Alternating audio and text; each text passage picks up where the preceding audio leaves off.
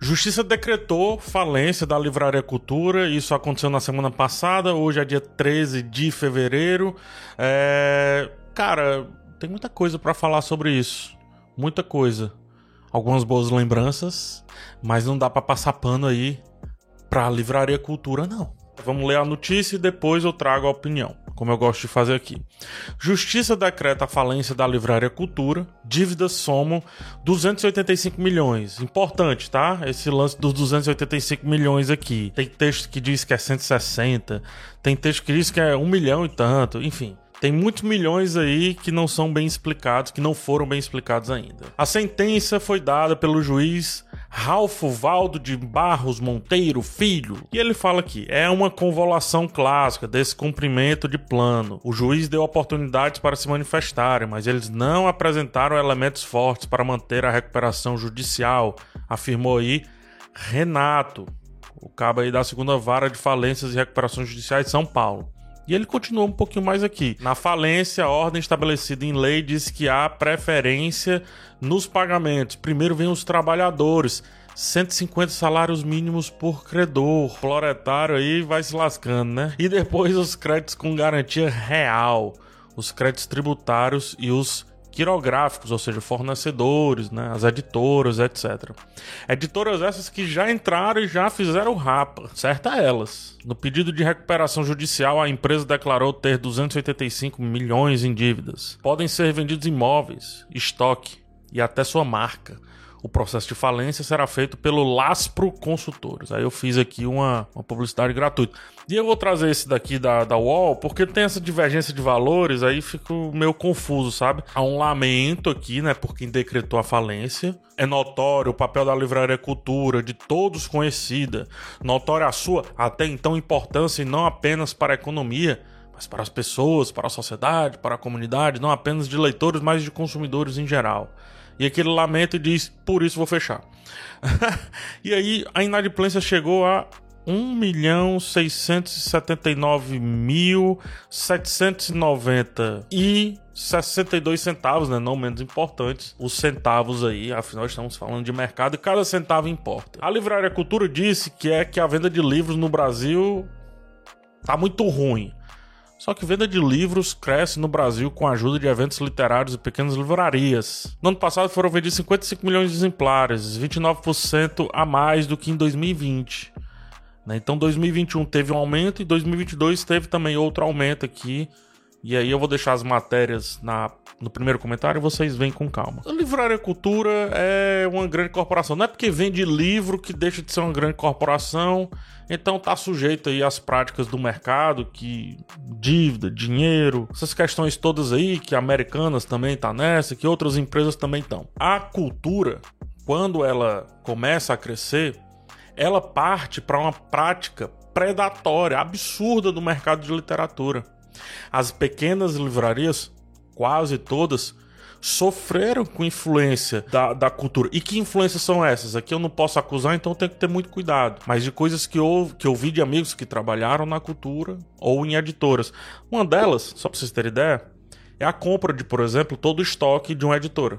A editora vai lá e imprime mil livros.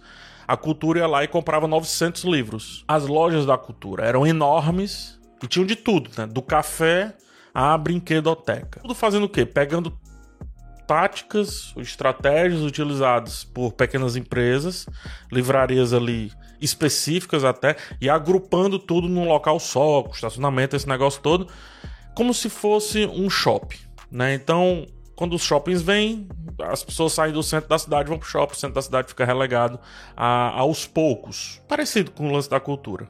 Só que ela tinha essa tática mais bizarra ainda, uma das desse lance da compra de estoque, etc. Que é muito doido, porque as editoras se aliaram a isso também. E a cultura começa a dever às próprias editoras. Então, todo mundo tem um pedacinho aí. Não é uma culpa, mas todo mundo tem um pezinho aí nessa questão. Isto quer dizer que não era legal ir para a Livraria Cultura? Não.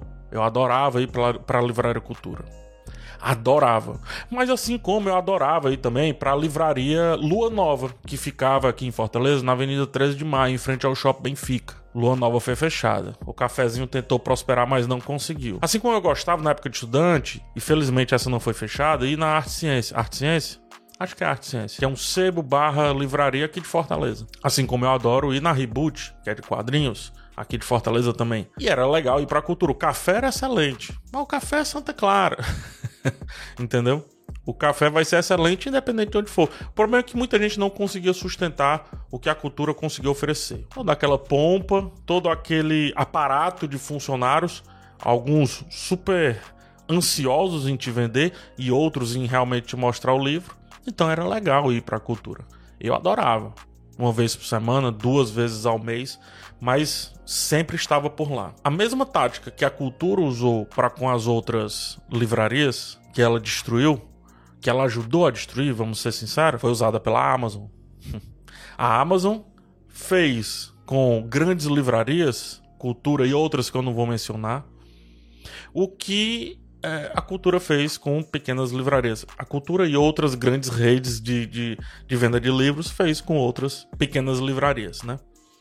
E é muito bizarro que essa matéria que aponta aqui do Jornal Nacional, G1 Jornal Nacional, como são hoje as pequenas livrarias que estão sustentando essa rede de livros. E eu te diria, voltei aí a sebos e tô vendo também as pessoas voltarem nos sebos, conversando com eles, alguns ainda têm que sobreviver, vivem ali na subsistência mas outros já começam a notar um fluxo maior de pessoas indo para esses sebos. Então, quem sabe são esses pequenos comércios, às vezes quase de autônomos, que estão voltando a sustentar. Aqui em Fortaleza a gente tem a livraria Lamarca, né? Aí vem a cultura desse jeito, explicado, e vem a Amazon. A Amazon faz a mesma coisa. Só que a Amazon, cara, ela detona. Ganha em dólar lá fora, tira de um bolso para colocar no outro, ou até perde na margem de venda de livros para fazer uma venda de marca. Aí é que tá o pulo gato. A Amazon começa a tratar com a questão dos marketplaces, né? Ou seja, essas lojas pequenas podem vender dentro da Amazon.